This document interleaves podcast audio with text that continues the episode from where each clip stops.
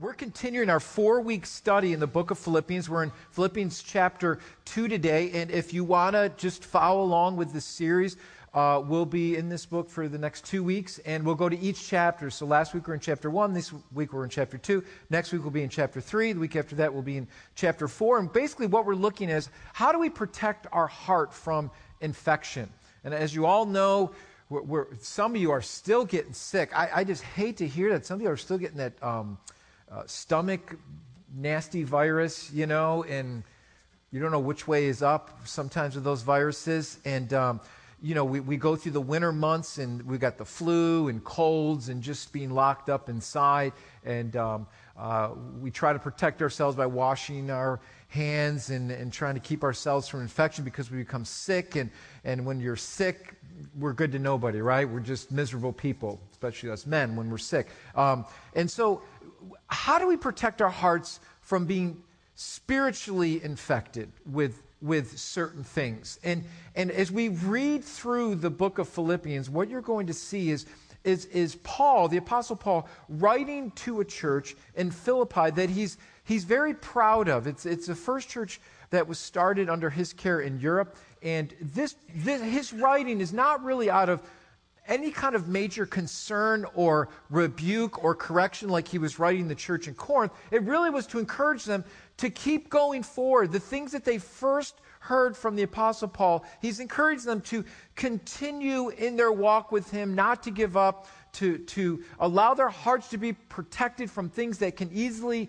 infect it and, and, and cause them to go astray. And I just, I'll be honest with you this morning, I just love chapter 2 of the book of Philippians because everything we've sung this morning uh, just teased this whole message up for us uh, this morning. The, the bottom line is uh, when we are unhealthy spiritually and when we are infected with something, how many know that not only can it affect our lives, but it can spread to other people and eventually it can spread to, to, to throughout the church? And, and, and the reason we get sick spiritually is for the simple reason is that our life is unbalanced. There, there's something in our life that is out of whack, that's not balanced. And, and for, for a follower of Jesus Christ, we've got to make sure that our, our pressures are not leading us, that the priorities that we've placed in Christ Jesus are leading us. And how many know that there are things in our lives that can easily distract us from a healthy relationship with Jesus Christ? There's so many pressures that come in. There, there are so many other uh, uh, peripheral things in our lives that can come in that can distract us from having a balanced life with Jesus Christ. Um, and, and we have to realize the healthier I am as a believer and a follower of Christ, the healthier uh, the church is, my family is, my relationships, my marital relationship. I, I love the way this one author uh, uh, puts it, uh, Lance Witt, a pastor, writer. He says this about our lives and how we have to be careful to keep our lives in balance. Let me quote what he says. He says, We all have a front stage life and a backstage life. The front stage is the public world. It's where we're noticed, where the spotlight is on us, where people applaud and affirm us. On the front stage, everything is orderly and neatly in its place. It's where we put the most time and effort because it's what people see. But we also have a backstage life. And the two are connected. The front stage is our public life, and the backstage is our private world. The backstage is always dark, it's usually messy, the audience isn't allowed there. Backstage has no spotlight and no glory. What happens backstage uh, facilitates and empowers what takes place on the front stage. If we neglect the backstage, eventually the front stage will fall apart. And see, listen, a, a, destroyed life that eventually goes off its rail, goes off the train tracks, usually doesn't happen overnight. Can I get an amen?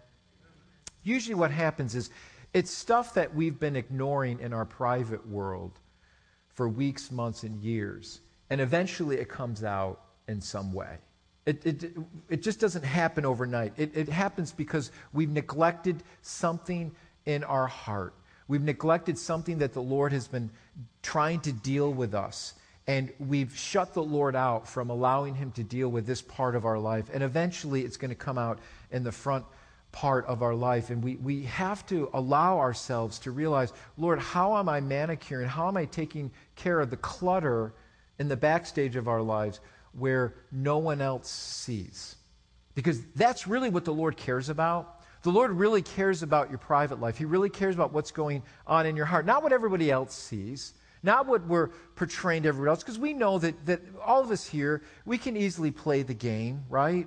We, we can pretend and we can tell people things like, oh, it's okay, everything's wonderful. People ask how you doing. You say, praise the Lord, hallelujah, everything's wonderful. And you put on your little Christian faces, right? And we say, you know, everything's great. But meanwhile, we're hurting inside. Everything's not good. It's not okay. And if we're not careful and if we don't deal with that and expose and put the spotlight on the backstage of our life, it's eventually going to come out on the front stage. And that's where Jesus cares about. Those are the things that God cares about. It's easy to allow, it's easy to allow things in our lives that are spiritual and healthy, if not taken care of, to eventually harm our relationship with God. The, the theme of these four weeks is found in Philippians 1.10. And let me read it to you. It's, uh, it, Paul's saying, so that you may be able to discern what is best and to be pure and blameless until the day of Christ.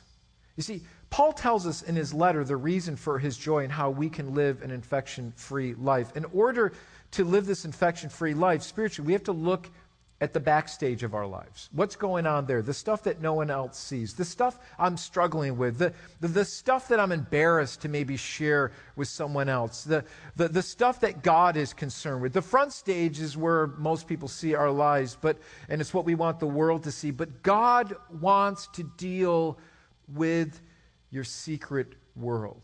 God has to have access to the backstage of our lives if we're going to truly be set free. So, what, basically, we need to ask ourselves what are the messy things? Just be honest with ourselves this morning. What are the messy things in the backstage of our lives? And so, last week, what we looked at is we looked at an ungrateful heart. There was something that gave the Apostle Paul joy more than anything else, and that was that the followers in Philippi were growing in the Lord, and Paul was thankful for what they were doing, and Paul just had a grateful heart for what God was doing. So we talked about making sure that we don't have an ungrateful heart, that we thank God for everything, and we're appreciative of everything that the Lord has done in our heart, and that protects us from an unhealthy life. And so Paul was filled with joy, rejoicing over what God was doing in their lives. Paul wanted to make sure that they continue to grow. And so today, what I want to talk about is last week we talked about having an ungrateful heart, but chapter 2 is really interesting. Because what Paul deals with here is the attitude of our mind. He deals with the, the heart and the motivation of why we do what we do for Jesus Christ. What should be our motivation as believers? What is a true definition of a follower of Jesus Christ? So, this week, what I want to unpack is another area that can in, infect our lives if we're not careful. And that infection is, is the infection of selfishness. And, and if we're not careful, if we don't deal with selfishness, um, it, can, it can ruin marriages, it can ruin relationships. And I know none of you in this room ever deal with selfishness. So I know I'm preaching to the choir here, right? Uh, uh, how many know that even as you that have raised children or have children, at a very young age, you can see the selfishness even in little, little children, right? God bless them. But they're little sinners too, right? They are. They're little sinners. And but God love them. We love little children, but they're sinners and and they got their toys and and you know how it is. They have all these toys, right? 50 toys in front of them. There's one toy that this other kid is playing with, and what toy do they want? They want the other toy. And you say, No, little Johnny, you've got all these toys. Why do you want that one toy? I want that one toy, right? I can remember my, my parents loved to pull this out on me uh, and show me just what a little sinner I was at age four. Um, um, I, I, was like Paul, the chief of all sinners, at the age of four. Um, my, they had a, how many remember the days of eight millimeter film? Those of you that remember those eight millimeter films, and that's how you would take your video. And uh, my parents had this eight millimeter film on a Christmas morning at the Gerace household. And my older sister, who's a couple years older than me, got a green pedal car This thing today would be worth like $10 million. I mean, it was beautiful little green pedal car. And why they got it for my sister, I have no idea. But they gave, they bought it for my sister Wendy. And, um, but I got in this green pedal car and I would not get out of it. They've got the film. My sister came up to me. She wanted to get. I was like smacking her, uh, pushing her away, screaming. I was holding on to the wheel of that pedal car for dear life. I loved that pedal car, and my parents loved to show. They put it on VHS. I think they put it on DVD now. They, and they, just love to show me and just look at you. What a little sinner you were. No, they, it's just. It's the selfish. I wanted that green pedal car, and my older sister was not getting in my way. And my older sister never lets me forget that either. But, anyways, um, it, it's the right, it's the proclivity of our heart, it's the default of our heart to always go back to selfishness, to, to make sure that I'm catering to myself. How many know that we can get very touchy when people mess with our stuff. Don't be touching my stuff. This is my stuff. Don't be touching my stuff. Can you guess where most arguments take place in public? Are you ready? Parking lots. Can I get a witness? Parking lots. Yup. Don't take my spot. I was there first. Did you not see me put on my blinker? How many of you have done that? You pull in there and you got your blinker on and say, Don't even think about it. This is my spot. People backing up, hitting each other. I, am not kidding you. When I heard this statistic, it was on the radio. We were actually in a shopping area my wife and I were walking. I'm not, I'm not lying. It was like 20 minutes after this. We're walking out of a store and a person was not paying attention and they were flying right at, we were walking we walked out the person was not paying attention they were looking down looking at their phone i don't know what they're doing and literally i had to throw kathleen almost out of the way this guy missed us by this much and he looked up and he was like shocked so embarrassed i'm like get out of your car right now we're going at it right now I'll take you down right now like a bag of dirt. I couldn't believe, I'm looking at the guy going, Are you serious? You could not see us? And, and so I can understand where arguments take place in parking lots, right? Don't take my spot. So, what Paul does here is he clearly shows us how to overcome this infection of selfishness because every single one of us, including myself, I mean, I'm singing the worship songs today and I'm feeling convicted. Because I know there's areas in my life that I haven't really laid down for the Lord. I mean, I, there's areas in my life where I, have I really said, Blessed be the name of the Lord. You give and take away. Blessed. I mean, we can sing it, and it's a great worship song, and the words are just so impacting and they're true. But have you ever sang a song and you're like, But it's not true for me? There are definitely things I'm struggling with. There are definitely things I'm struggling with, Lord, laying down because of my selfishness. And we all know it's a battle within our heart. Paul understood this for the Philippian churches that if they were going to continue to grow in their relationship with Christ, this was an area that they would definitely have to protect because this area can destroy relationships, can destroy a relationship within church, can destroy marriages, none like any other if we're not careful. So if you've got your Bibles, turn to Philippians chapter 2. We're going to look at the first 11 verses in verse 14 and 16. And, and, and we're going to get this example that Paul gives for us in the person of Christ and how he humbled himself, and uh, the example that Jesus has left for us to live, and why our walk as believers in Jesus Christ must be based in the person of Jesus Christ and the example that Jesus left for us. So, Philippians chapter 2, verses 1 through 11, verses 14 and 16. And Paul's showing Christ's example of humility. I'll be reading out the ESV version. Uh, so let's see what it says. It says, So if there is any encouragement in Christ, any comfort from love, any participation in the Spirit, any affection, any sympathy, complete my joy.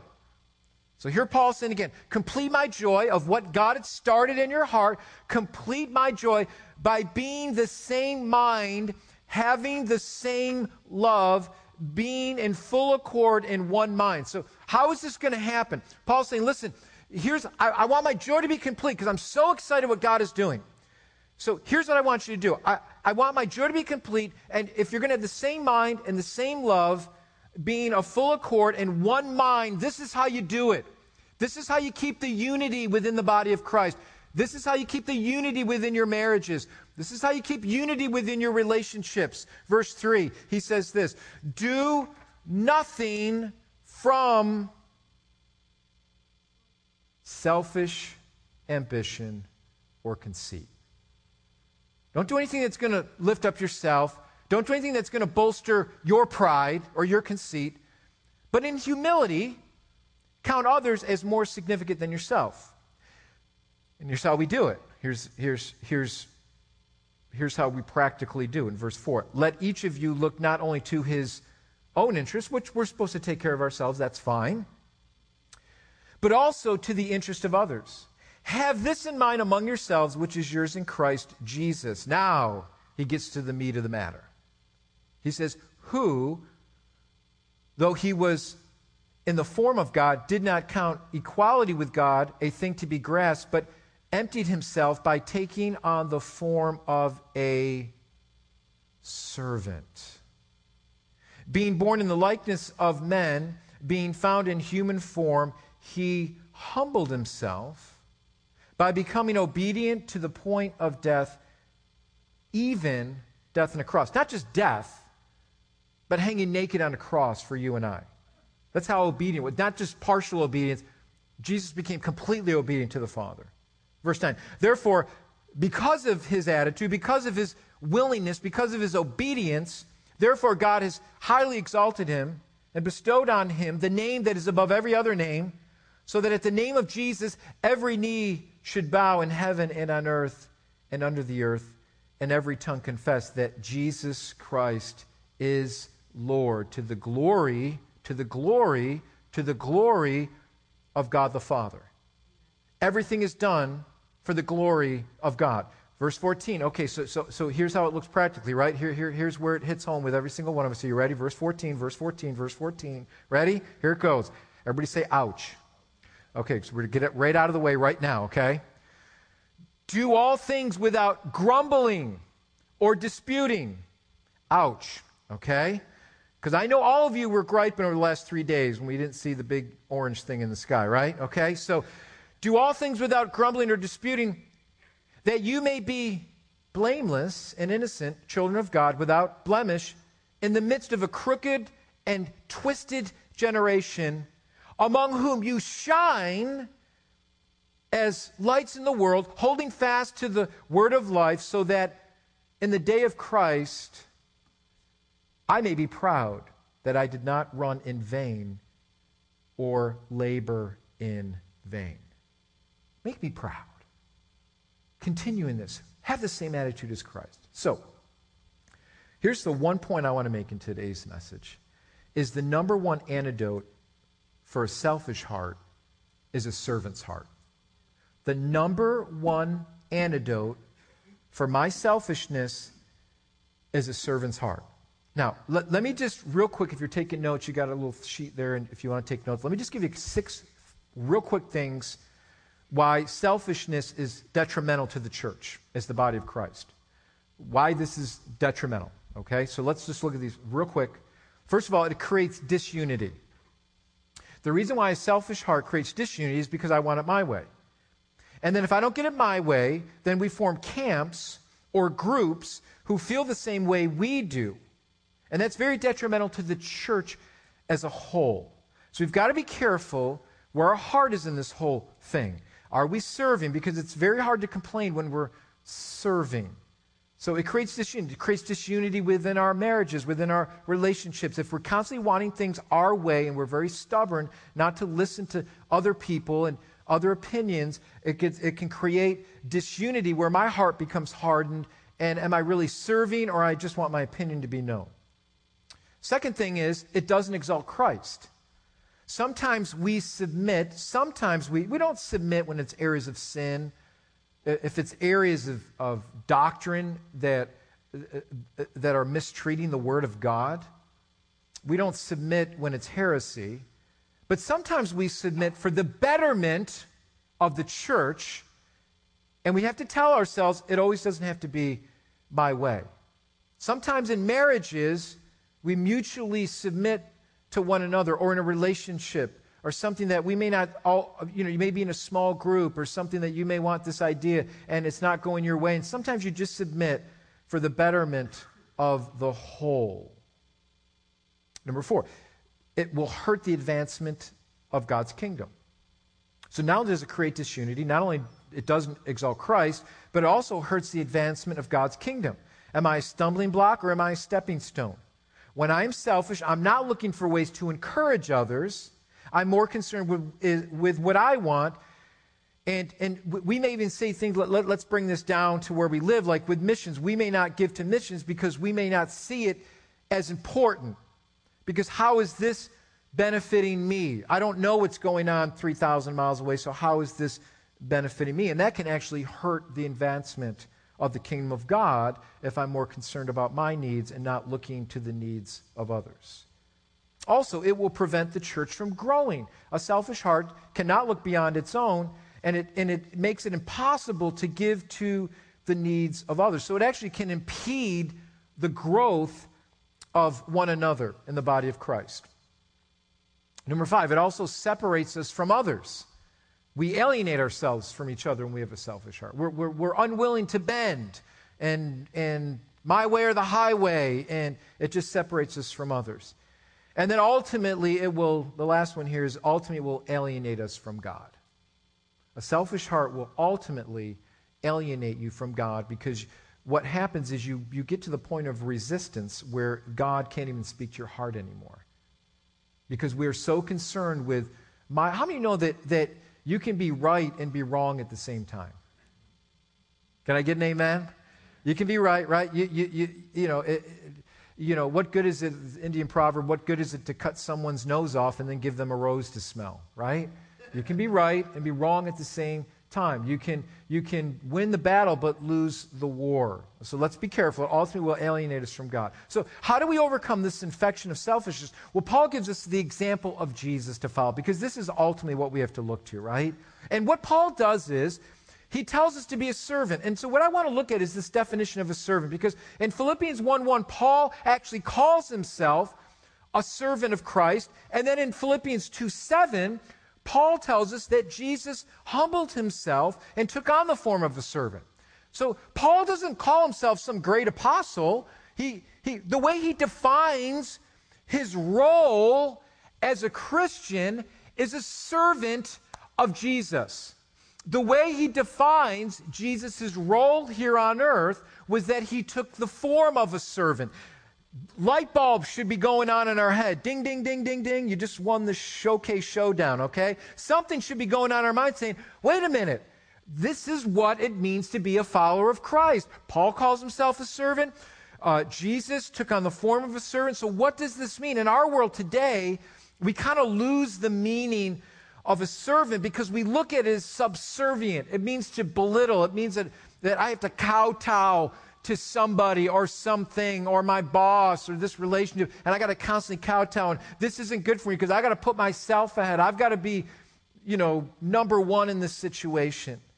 And so we see this word used to describe the disciple of Christ. The apostle used it to describe their relationship to Christ.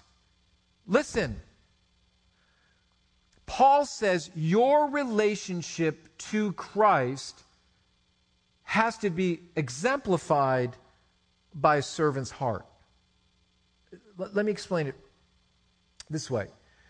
The way you define your relationship to Christ is not that I come to church, which is a great thing to do. It's not that I read my Bible. It's not that I do Christian things. That's not what defines my relationship to Christ. Paul says your relationship to Christ must be defined by how you serve him. So the question is, how am I serving him? Well, it's seen in one way on how we serve each other. That's truly the heart of a disciple of Christ is how we're serving Christ and how we're serving each other. So what I want to do is if we're going to break the hold of selfishness in our life, we need to understand why Paul uses this word to describe a follower of Christ. And this is by far the greatest characteristic of a Christian. So let, let, let, me unpack this. Let me unpack what this word means. In, in both cases, the Greek word here, the original language the New Testament was written in, it's the word doulos. And basically, what the meaning of doulos was this it's one who is subservient to or entirely at the disposal of his master or a slave. Now, the Greek word doulos can also mean bond servant. You may see that as you read through the New Testament. The term bondservant or slave could also refer to someone who voluntarily serves others. They give up their rights to actually serve others. Now, usually in scriptures, it refers to one who is held in a permanent position of servitude. Under Roman law, a bondservant was considered the owner's personal property. Slaves essentially had no rights. So, why would Paul use this word to describe his relationship to Christ? Why would he use this to describe Christ's ministry on earth? Because it sounds like a prison term. I'm a servant, I'm a slave of Jesus. It doesn't sound any fun. It sounds like I've got to do this term, this sentence for the rest of my life. But I, I don't want you to miss this. Because if we miss the meaning here, we miss the whole reason of why we serve Jesus. So let's get this one point across. It's not about us. And it never was about us. You see, that's the problem. When we get this attitude of me, me, me, me, me, that it's all about me, that if you're the only person left on this earth, Jesus would have died for you. See how it's all pointing towards me, right? Me, me, me, me, me, me, me, me, me, me, me, right? And so what we do is we get we live in a world that's very self-centered that caters to all our needs. So we can get this attitude if we're not careful that Jesus is here to cater to me. So if Jesus is here to cater to me, then, then he should do what I want and he should take care of the things in my life and everything should go perfect, right? And then when things don't go right, we think what God has given up, up on us. So then I'm just going to live my life the way it wants and our, our faith gets shipwrecked. But see, it never is about us. It never was. The universe doesn't revolve around us as much as we'd like to think it does. And I know we live in a world where everything caters to us and we feel we're entitled to certain things just because of who we are or, or where I live or what I do, but not in the kingdom of God. God does everything for His glory, not yours. Now, before you get all huffy with me, this is much better. Because if we do things for God's glory in our lives, it's so much better than when it stops with me. Can I get an amen? Because it stops with me, it's just short lived, it short circuits. And it causes me to want more, more, more, more, more, more to lift up me. But when it's about God and it's about His glory, it's so much greater and so much deeper and so much more meaningful. See, in order to break this selfish cycle in our lives, we've got to correct the understanding of ourselves. Everything we have been given is from God, and it's by His undeserving grace. So, if we can get this in our lives, it will literally smother a complaining spirit or a spirit of entitlement. Write this down in your notes. Here's a great definition of grace and mercy. Write this down. Grace is getting what we don't deserve. Grace is getting what we don't deserve Mercy is not getting what you deserve. Grace is getting what we don't deserve. Mercy is not getting what you deserve. So basically, the meaning here is grace is unmerited. There's nothing you could do to earn or deserve or merit God's grace. And because of God's mercy, you're not getting what you should get, right? We all deserve death. We, we all deserve to be punished, but through God's grace, He sent us His Son to take our sins for us. Now, with understanding that this should humble us, and every time I don't feel like I'm getting my own way or things don't work out the way I want them, let's go back to the cross because we don't deserve anything, right? And in fact, we, we deserve a lot worse. So here's how we, here's how we, we fix it in our lives. We need to look to what Christ did for us. And he set the example for us. And doing this very thing will bring more joy in your life than anything else. So, what, what joy brought Jesus joy? What joy brought the Apostle Paul joy? Well, I'm going to look at what brought joy to the Lord. Why could Jesus call him a servant? Why did Jesus willingly lay his life down to do the will of the Father? For that very reason. Jesus came to do the will of the Father. If you can get that in your mind, God, my, we sang it, not my will, your will. Let your will be done. Not my will, but your will. If we get that in our mind as servants, really, my life is here for you to do your will. So let's look at what Jesus did. Jesus did the will of the Father. He literally submitted himself to the Father. Everything he did was for, the, for his glory. Let me just give you a couple of verses here. You can write them down. John 4 34. It says, Jesus said to them, My food is to do the will of him who sent me and to accomplish his work. That's my food. That's what I hunger and thirst for. It's to do the will of him who sent me. John 5:30 says, "I can do nothing on my own.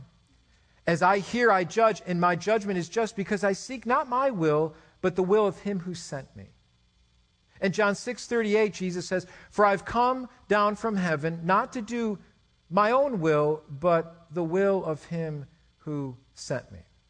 And so what Jesus was is he was he was obedient to the Father. He submitted himself to everything. He submitted himself even to the cross. He humbled himself. How did he do that? Well, he willingly Paul says took on the form of a servant, a bond servant, meaning he didn't have to, but he did to set an example for us. And not only did he set an example for us, but the scriptures tell us that he counted it as a privilege to do the will of the Father. See, I want you to understand something here. God is not going to make you submit to Him. God is not going to make you become a servant, and He's not going to drive you. He's not going to get a bullwhip. He's not going to tell you what to do. He's not going to make you give up anything. He's not going to do that. And you can, we can live our lives the way we want to. God's not going to just drive you to serve Him. I want you to realize what He desires for you to do in relationship to His grace and understanding what God did for you is He says, Follow me as a willing servant that willingly will say, I will lay it down for you. Because I know what you've done for me. See, now it comes out of a heart of gratitude. And now the servanthood is a bondservant who says, I willingly lay down my rights to follow you because I understand the great lengths that you went through for me. So, guess what? The irritating person in the parking lot, let it go. My wife Kathleen is the Holy Spirit in all those situations because I'm terrible in the car. Just as Pastor Mike. oh my goodness, I don't have any patience. No, no patience whatsoever in the car. And, and God's working on me. Pray for me. Let's pray right now. Lord, give me patience in the car. Amen. Okay. Um, and so again, Bart, this is Kathleen's very word. I'll quote my wife, my beautiful, wonderful, God fearing wife. Thank God for her. She says this Barden, let it go. Very words. Barden, Barden, Barden, let it go. Right? Because it gets here. And what I have to do is, right? It's will. I have the right to say something, right? Boy, do I have the right to say something. But you know what? I lay it down. Because you know what? At the end of the day, it's just not worth it. Because what it's eventually going to do is rob me of an oppor- rob me of an opportunity to submit it to Christ. It robs me. It rob, this is what it does. Servanthood, when you willingly serve, it robs you of the opportunity to say, Lord, I'm going to lay this thing, because you know what? It's not worth it. It's, it's not a ditch I'm willing to lie in. I'm just going to let this thing go. Some things you may need to talk about, some things you may need to fight for, but you know, there are some things that we just need to let go in servanthood to Jesus Christ. And so here Jesus willingly humbled himself, willingly laid down his rights for our sake. So here it is. I want you to write this down. Here's what a servant of Christ is. Here, here's the, this is the best definition you're ever going to hear, so write this down. Ready? Here's, here's the best definition I can give you of a bondservant who willingly lays his life down. Here's what it is it's emptying myself to fill someone else. That's ministry. You literally empty yourself to fill somebody else. That's exactly what Jesus did. Jesus willingly came down as, as in the form of man, humbling himself, being in the very form of man, fully God, fully man, but willingly humbled himself to become a servant so that you and I could be filled. I should have got that was a good pause for an amen right there. You see what I'm saying?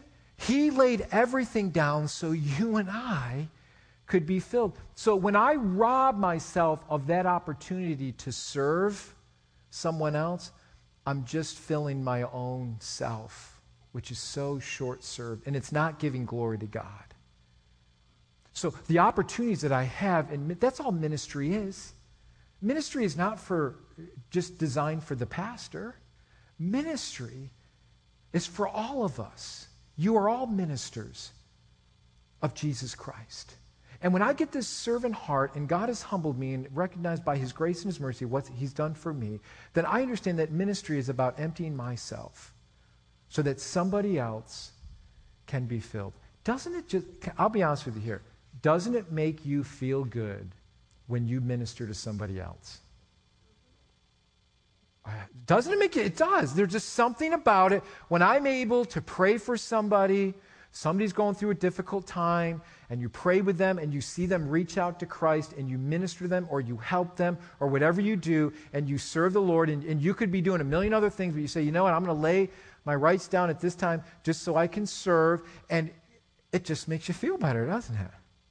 There's a joy there that you cannot put a price tag on.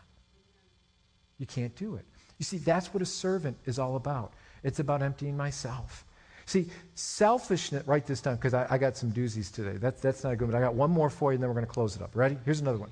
Selfishness dies where an attitude of service lives.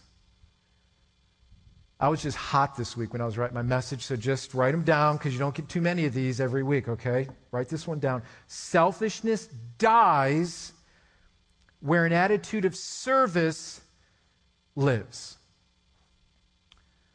So the question I have to ask myself is this Am I more of a consumer or am I more of a giver? What are some things in my life that are consuming me? What are some attitudes in my life that are consuming me that I need to check? And, and, and it is the definition of, of and this, this was hard for me because I had to look at my life and say, Lord, am I really serving you? And how does my service look to my kids? How does my service look to my wife when I see the sink full of dishes? And ain't going to do themselves, right? Ain't going to get up, walk, wash themselves, put themselves in the dishwasher, put them, right? We, come on, right? And, and there's that time you're like, I need to serve. I need to serve here, serve my serve my care, or whatever it is, and I just need to empty myself. I could be doing a million other things, but I need to serve at this time. So I can empty myself, so I can fill someone else. I just want to close with this. I want to show you this picture. It's a picture of me and this pastor, Cecilio. This was in our trip to Panama. And as I was I talked about this pastor on Wednesday in our Bible study, and I found the picture, and and um, this guy was a great guy, great pastor. And as I was running through this message, I thought about this pastor. What this pastor did was, is all week he cooked for the construction team. Uh, the building that I was working in, he was working just outside of it. He just had a little propane burner, and he would be there as early as we were in the morning, cooking all morning to prepare us lunch. And I'm holding up the fish because uh, Pastor Cecilio liked to fish, so we, we, that kind of caught my attention. But what I didn't realize, he, um, the day before, he went fishing to catch us all a bunch of fresh fish so that he could cook it for us so that we can enjoy this fresh fish for lunch. And what he did is all week, he did nothing but serve us. And here's what I loved about this, this pastor. He had such a servant's heart. When you were sitting down to eat, he would just say, Hey, you, you know, Do you want more? And here's more. And he would take your plate and he would, t- he just, he just served. He just had a heart of, of servanthood. And um, pastors a congregation, a small congregation, and um, it was so great to be able to bless him during that week and, and, and pray for him and just bless him financially. But, but I love this picture because here's a pastor has such joy in his heart with not a lot of things. It was his joy just to serve. And, I, and as I was writing this message, I just began to think about this pastor carving out a week of his own life, which he could have been doing a lot of other things, just to serve us, to go the extra mile and actually catch the fish, to if ever you've ever filleted fish or it's not a fun job, he was there early in the morning. There must have been like 30 small fish they did, just filleting them, filleting them, filleting them, working hard so that we could have a good meal.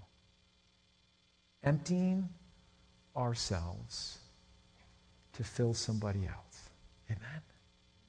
Jesus emptied himself so that you and I could be filled.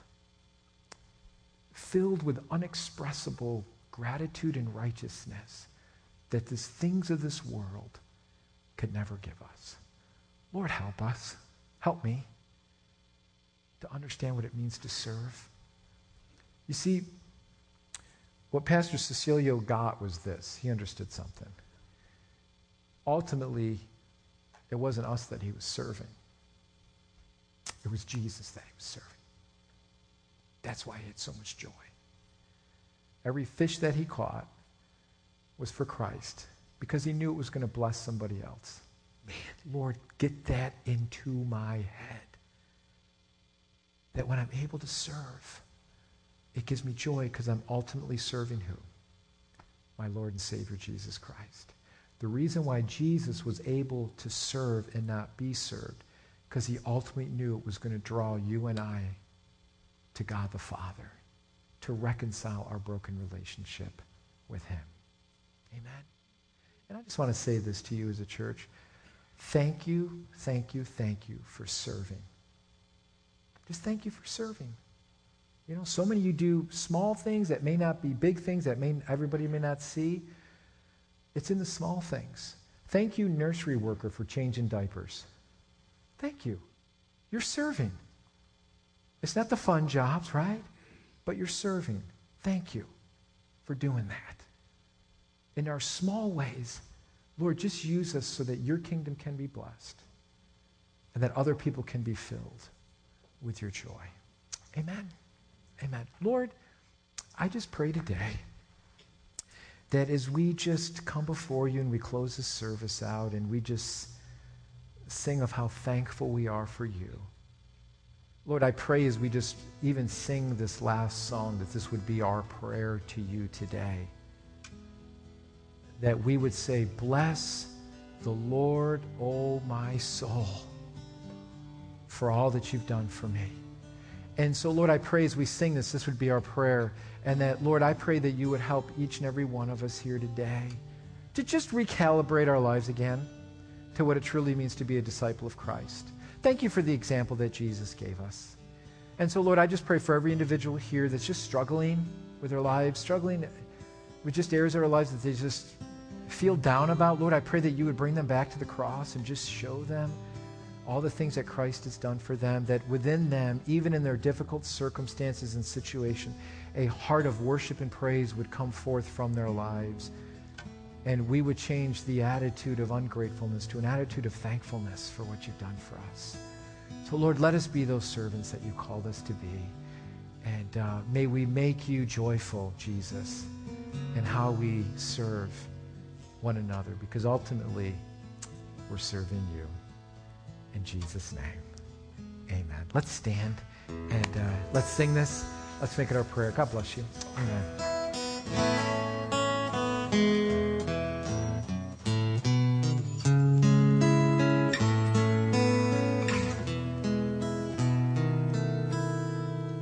Bless